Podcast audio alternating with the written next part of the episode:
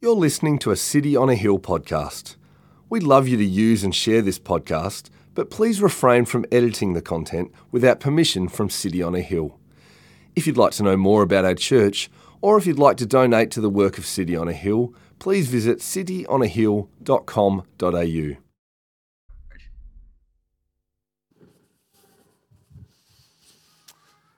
Let's pray together. Father, we, we praise you, Lord, that we are fearfully and wonderfully made. We thank you for creating us in your image as men and as women.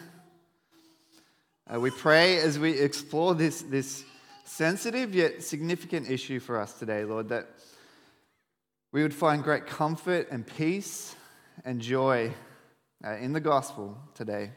Lord, in your grace and your mercy. We pray this in Jesus' powerful name. Amen. Well, recently, my wife and I, we watched this TV series called Super Pumped. Has anyone seen this before? No, it's worth a watch. Super Pumped is based on the book by the same title, and it follows the rise and fall of Travis Kalanick, uh, known as TK for short. He was the CEO and co founder of Uber.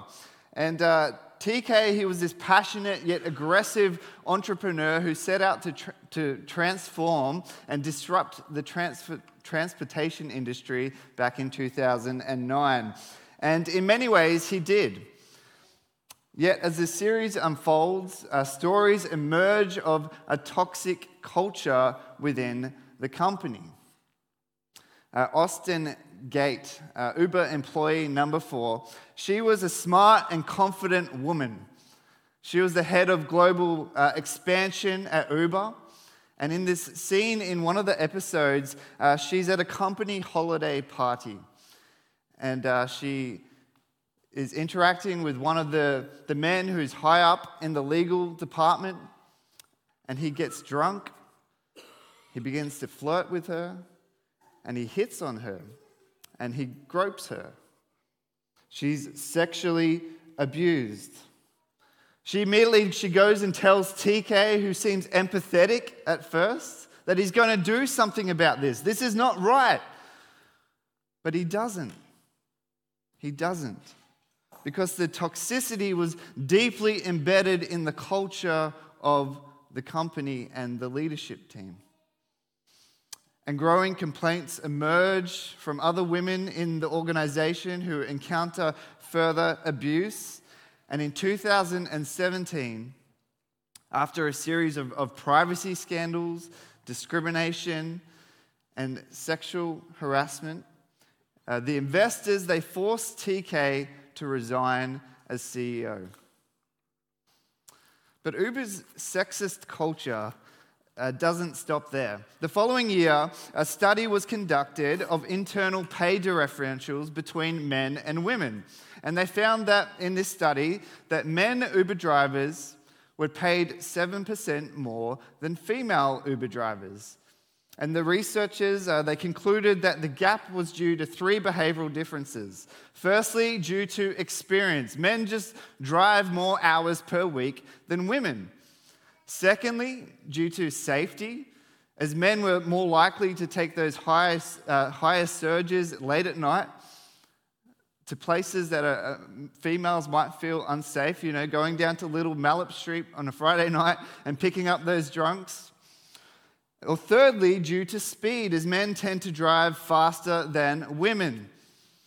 I can certainly testify to that one in my home. But some, they thought this study didn't show discrimination.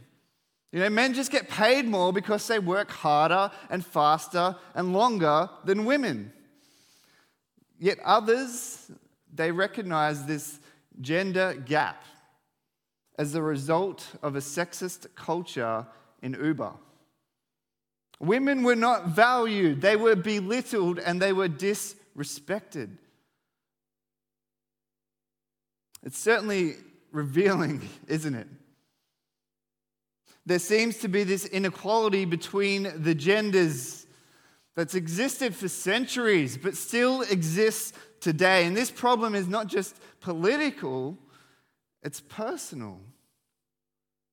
And my hunch is that many people in this room have encountered this inequality. It's not just out there in the world, it's in the home, in the workplace, and even in the church. Well, today we're going to continue our series Left and Right, and we're going to be looking at this issue of gender equality. And uh, as we explore this issue, we're going to discover not just what the problem is with gender equality, but what the Bible has to say about it and what Jesus has to say today to us in this political age. I've got two points to guide our time together. Firstly, the gender problem, and secondly, the gospel pattern. So let's look at the gender problem.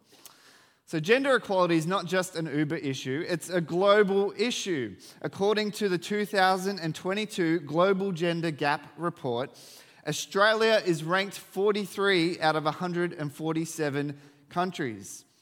When we consider politics, we've certainly come a long way in Australia. In 1902, we were the second nation in the world in which women could vote. In 1974, the, women, uh, the minimum wage was extended to women workers. In 1990, Victoria was the first state to have a female premier. In 2010, we elected our first female prime minister. Uh, in 2019, we, we passed our first gender equality bill, and today the Victorian government boasts that we have over 50, 50% women candidates in their party. But when it comes to the left and right, I think we would be largely in agreement that we want equality. Who doesn't want equality, right? But the question is equality of what? The issue of gender equality is, is broad and it's complex, but it's fundament, fundamentally one of differing ideologies. The left largely sides with equality of outcome, whereas the right sides with equality of opportunity. Equality of outcome is like things like quotas. You know, there has to be a 50 50 split of men and women in organizations, equal conditions or results for men and women. But equality of opportunity is about qualifications. Organizations can hire men or women as long as they are the best person for the job. They should not discriminate against women based on gender or race or wealth, but on competency. And whether you lean left or whether you lean right, neither perspective is perfect. If you push equality of outcome to the extreme, then women represent just a number on a quota. And they're not seen for the value that they bring uh, to an organization. But if you push equality of opportunity to the extreme, then you may consider women for leadership positions, but not seek to educate them or mentor them or, de- or develop them from a young age.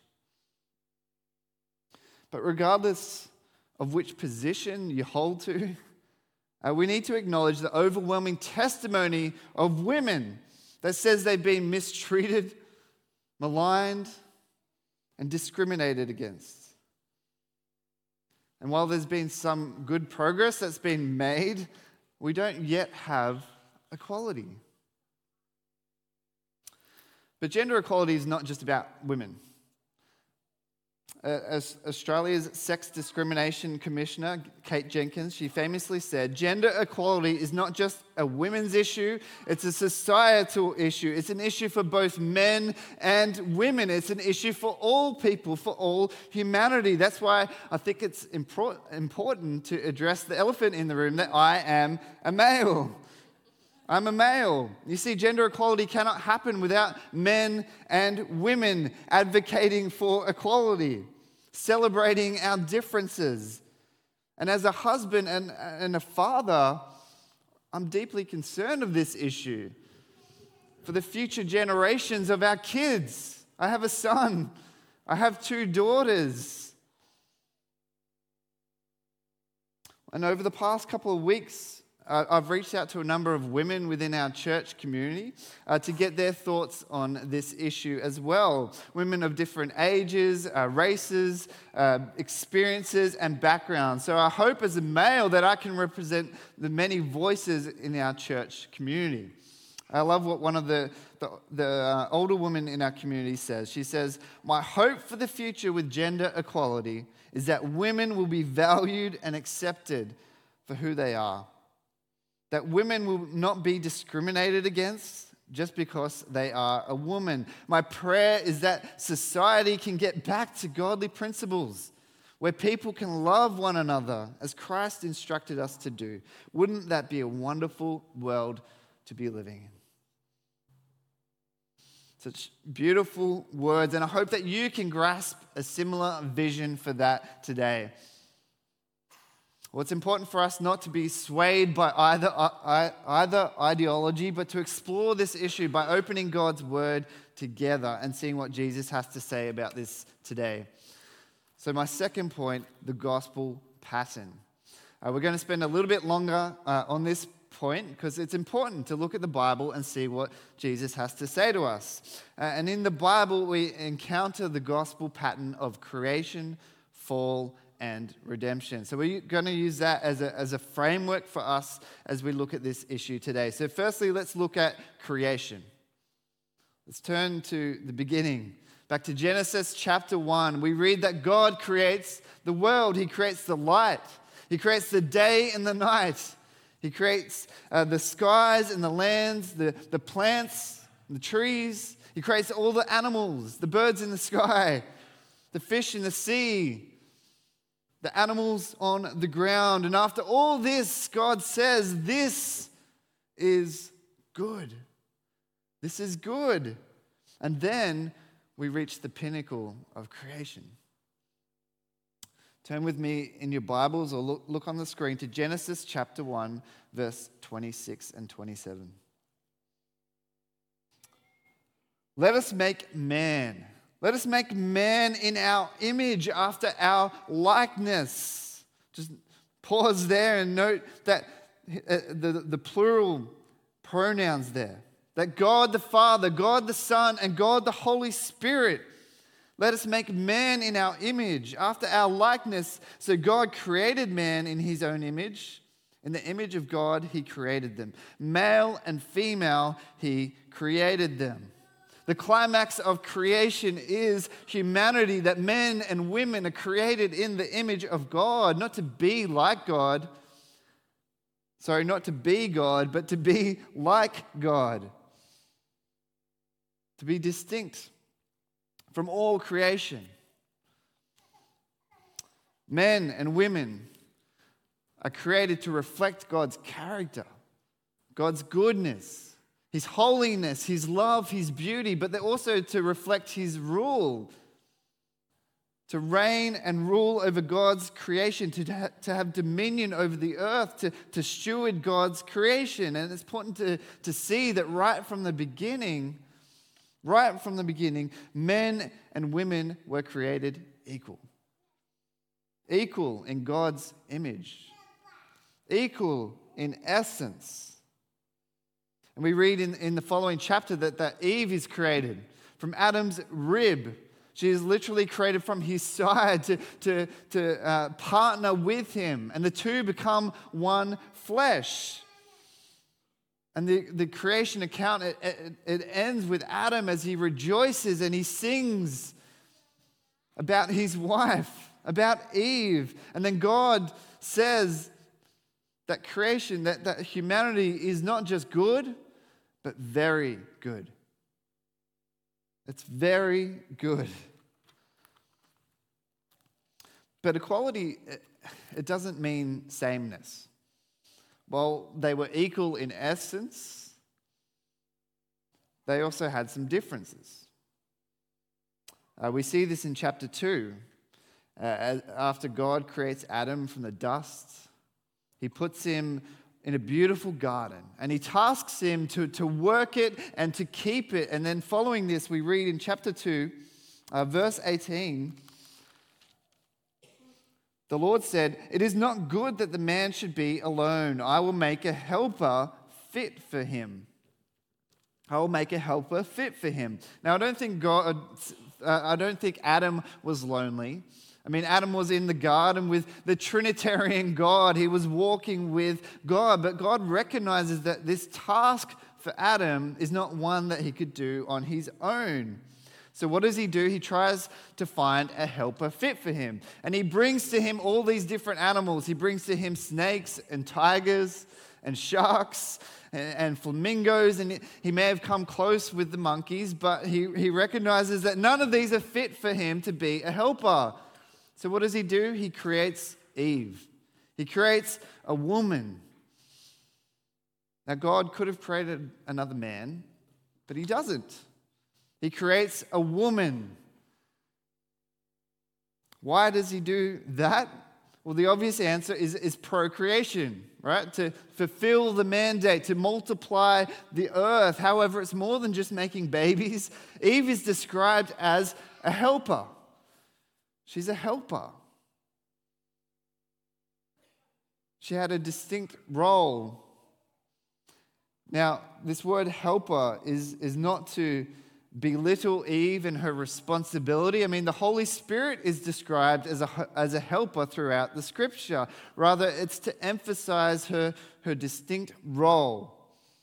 That she is a co partner, she is a co ruler, a co laborer alongside Adam. Men need women. Women need men. Men complement women, and women complement men. We're dependent upon each other for human flourishing. And you see, from the very beginning, God had a beautiful vision for gender equality to see men and women created equal, working together, reflecting God's image, ruling over creation, using their distinct roles to steward God's creation. But the tragedy is this beautiful vision that, that God creates from the very beginning is distorted and all attempts to see human flourishing is frustrated because of the fall.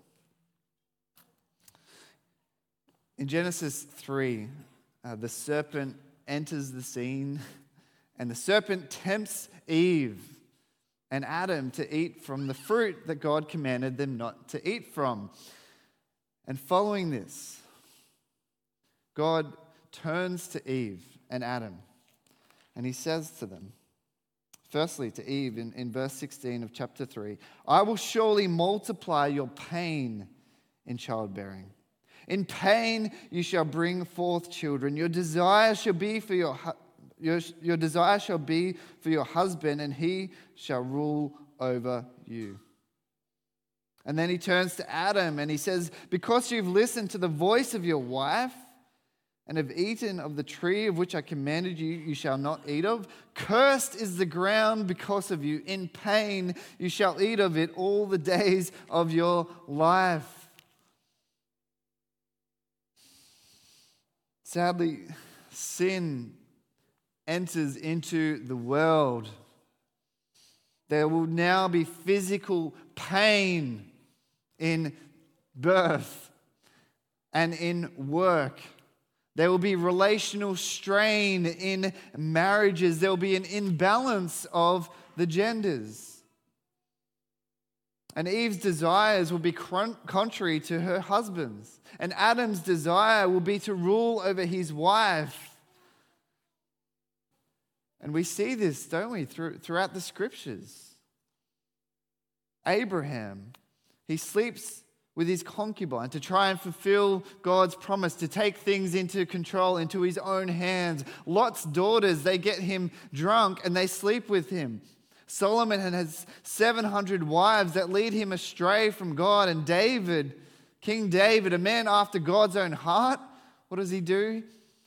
He, he rapes a woman, kills her husband to cover it up. But this, this is also the world that we find ourselves in today, isn't it? In the home, the workplace, and the church.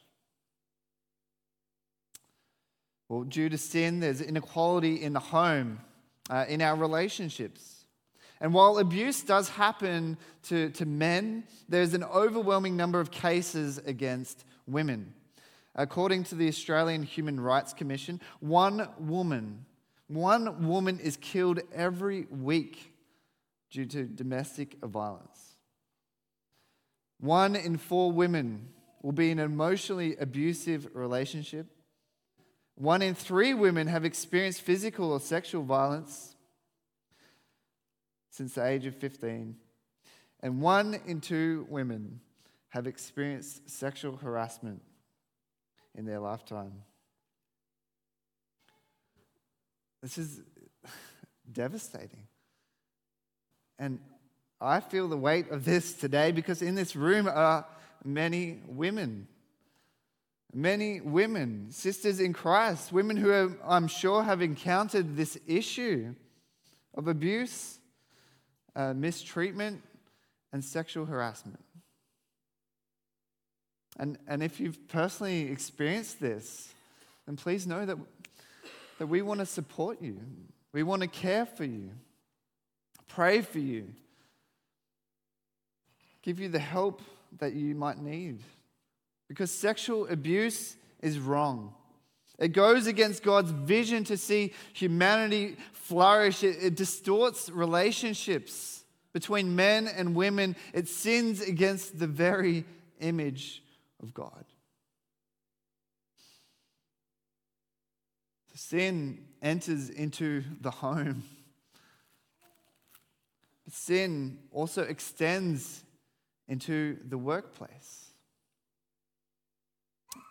According to the Workplace Gender Equality Agency, a report came out in February this year uh, which revealed that there is a 22.8% pay gap between men and women. It also highlighted the differences in power. And if you turn your eyes to the, the graph on the screen, you'll see this disparity between the genders. The grey colour uh, represents uh, males, and the yellow represents females. And while the Australian workforce is almost 50 50 split, with men and women, there's a significant amount of grey in all areas of leadership. Men are the dominant decision makers in any organization. Uh, commenting on this uh, similar issue, one of the women in our church says, I've experienced significant challenges in the workplace. These include stereotyping. The expectation is that a woman takes the meeting notes or is considered an ad, as it's considered an admin task, which is a woman's job. Or men are more likely to successfully ne- negotiate a higher salary than what women are. Or barriers to career progression because you're a working mum. Now, the government is seeking to, to make change in this area, and in many ways, we've, we've come a long way. According to the same report, uh, it revealed that four in 10 employees have narrowed the gap, the pay gap, since last year. And there are now 41% female managers, which is up from 36% almost 10 years ago. Years ago. However, there's still a long way to go. Uh, recently I watched uh, or started watching a doco series called Fearless: The Inside Story of the AFLW. And in the opening scene, uh, Chelsea Randall, she's the captain of the Adelaide Crows, uh, she says, Before AFLW, there was an element of disrespect towards women playing football. And comments like, You belong back in the kitchen, or go play a sport for girls. So then I wanted to prove people wrong because women do belong on the big stage and they've got something to offer this great game. These women, they fought for equality in sport. It wasn't easy, but I believe that we can make a difference in our society by using our influence. And I have a particular uh, challenge for some of the men in this room.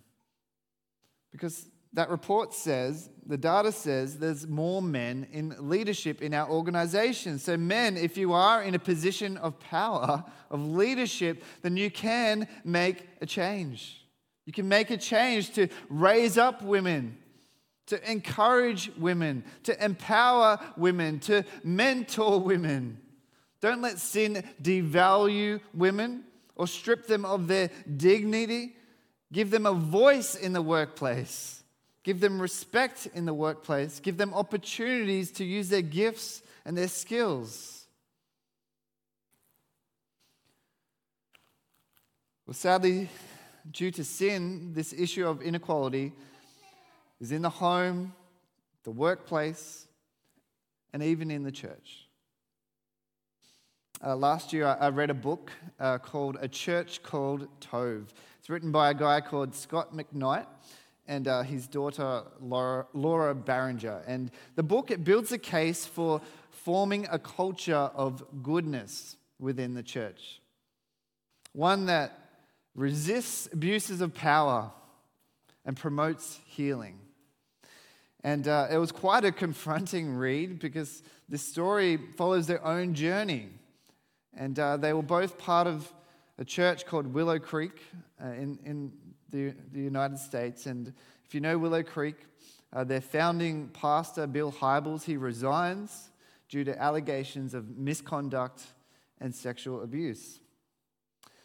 And this was a church known for embracing gender equality and for really paving a lot of the, the way for many of modern churches today. And I'm, I'm grieved to hear stories like this, not just of misconduct of Hybels, but of how sin taints the image of God. The church can often do poorly with modeling God's vision for gender equality. City on a Hill, we, we are a church uh, with complementarian convictions, which means that we believe that men and women are better together. Men and women complement one another. Men and women are equal, yet also different and distinct. They have different roles and responsibilities. And in the church, uh, this means that we believe that the role of a pastor and a preacher is a role that's reserved for qualified men. Now, I know there's people in our community that might not have the same beliefs as that, but you're welcome here. You're welcome in our community. And I don't have time to unpack our theological convictions. We could be here for another hour or two, but I am more than happy to, to chat with you about this after the service. But what I want to note or highlight is that we aren't perfect as a church. We're not perfect as a church. We certainly have room to grow in this area. In fact, as I reached out to some of the women this past week, there's a surprising number of women uh, who raised the issue of gender stereotypes in the church. And while this is an area that crosses over into other uh, spheres of life, I think there's a, a challenge or even a rebuke here for us as a church.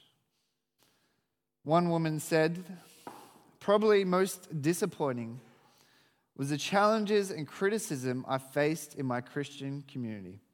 Comments like, Mums should look after their own children why will you have children if you're not willing to quit your job and be there for them? Reality was that most times I had no choice. Or another woman, she said, The times when I've noticed my gender impacting things is within church or Christian communities. The instances that stand out to me are usually linked to stereotypes again, with people handing me babies, assuming I know what I'm doing, uh, with children, or that I want to hold their child, or assuming I want to be involved in children's ministry. Now, I don't think this is just an issue for women, but it's clear that some of us uh, unhelpfully place gender stereotypes on others in our church community. The Bible doesn't say that if you're a mum, you can't work. Or if you're a dad, you can't stay at home. There is freedom here. So we should not give space to unhealthy stereotypes. We need to be careful with our words and build one another up. As people in our community have been hurt, They felt judged uh, or criticized for being a working mom or a stay at home dad. And this is what sin does, doesn't it? It brings pain and hurt, just like we heard back in the Garden of Eden. And if we have failed at this as a church, then some of us might need to repent of this. Or repent of this together, to turn away from sin and say sorry not only to God, but to one another, to our brother or sister in Christ whom we've hurt. Well, despite the fall and the inequality that we encounter in the home, the workplace, and in the church, there is still hope. There is still hope because of Jesus. And that's what we're going to look at next. Uh, in, the, in the Gospels, we, we read that Jesus enters the stage of human history as a man conceived by the Holy Spirit, born of the Virgin Mary, a woman. Jesus uh, enters into a culture, a culture which disrespects women. There's, this is a culture where women are severely disadvantaged, where baby girls were often killed at birth, where many women often died during birth, giving birth, where men greatly outnumbered women. In fact, Aristotle once said that women are a defective form of human. Ouch. so Jesus encounters with women are countercultural. They're countercultural. There are countless examples of this throughout the New Testament as Jesus empathizes with women. Jesus heals women. Jesus casts out demons from women.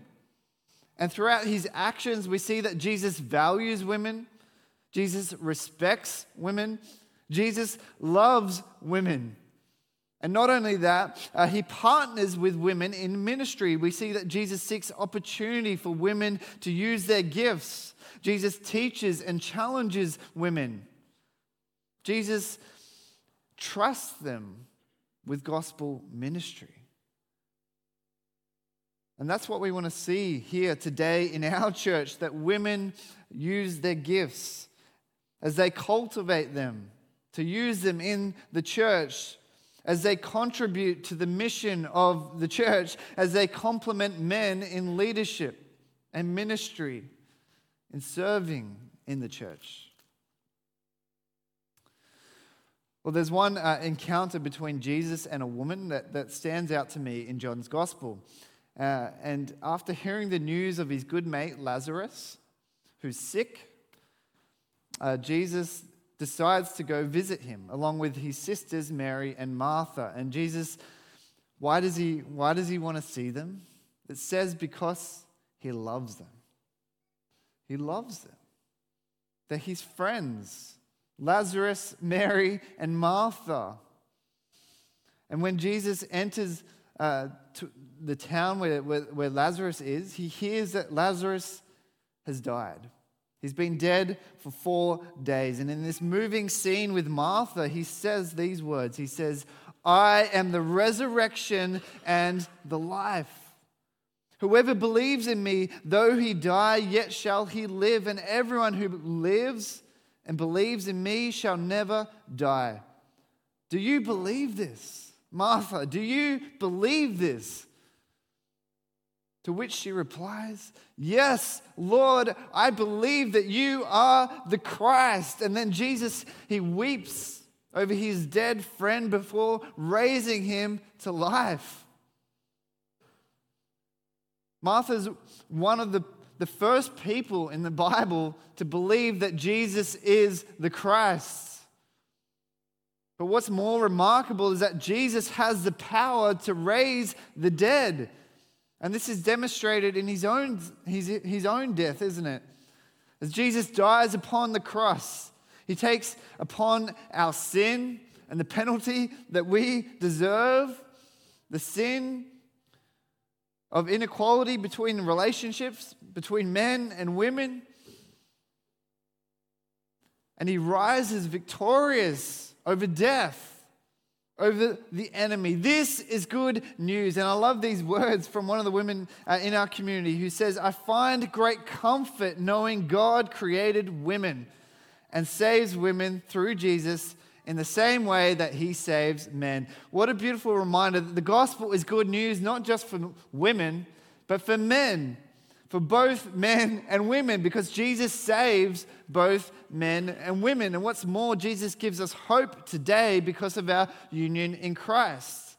As we heard in that video at the beginning in Galatians chapter 3, there is neither Jew nor Greek, neither slave nor free. There is no, there is no male or female, for you are all one in Christ.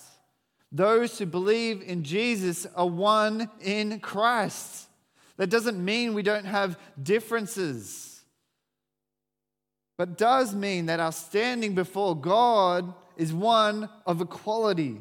We are united to Christ. We are united to each other because of what Jesus has achieved for us on the cross. And we look to the future when Jesus will return, where sin will be no more, where humanity will be restored, a day in which there is no more inequality between the genders, a day in which there is no more abuse in the home, in the workplace, or in the church. This should give us great comfort today. As we look forward to that vision, as we fight for justice today and strive for equality, as we see men and women truly valued for who they are and for what they can bring, to see our differences celebrated, to see humanity flourish. Wouldn't that be a wonderful day to be living in? Well, I'm going to close our time together uh, in prayer, but I don't want to just pray my prayers. Um, so I've actually I asked a bunch of the women uh, that I reached out to what their hopes and their prayers might be for the future, and I had some amazing uh, responses. So I'd love to pray their prayers. So would you join me as I pray? Heavenly Father. Help us to understand your design for men and women. That our identity is in you as we are created in your image as equal yet different. Help us to know the value, the hope, the comfort, the security and peace and joy that this brings. Lord, we're sorry and we ask for forgiveness for the times that sin distorts your design for men and women. Give us wisdom when engaging with these issues. Give us clarity on where we are to be involved. And help us to speak up and act in a way that is God honoring. Lord, give us a heart to listen to the oppressed. Give us compassion and curiosity and ask questions and understand the issues. Help us in humility to educate ourselves and winsomely speak your truth into this space. And finally, Lord, we pray for a deep sense of trust in you. We are ambassadors, but you are sovereign over all. You are at work, so help us not to be disheartened in the mess. But may we trust you in all things, knowing you are able to do immeasurably more than we can ask or imagine. Help us to surrender that control and trust you. In Jesus' name. Amen. Thank you for listening to our podcast. If you'd like to know more about our church, or if you'd like to donate to the work of City on a Hill, please visit cityonahill.com.au.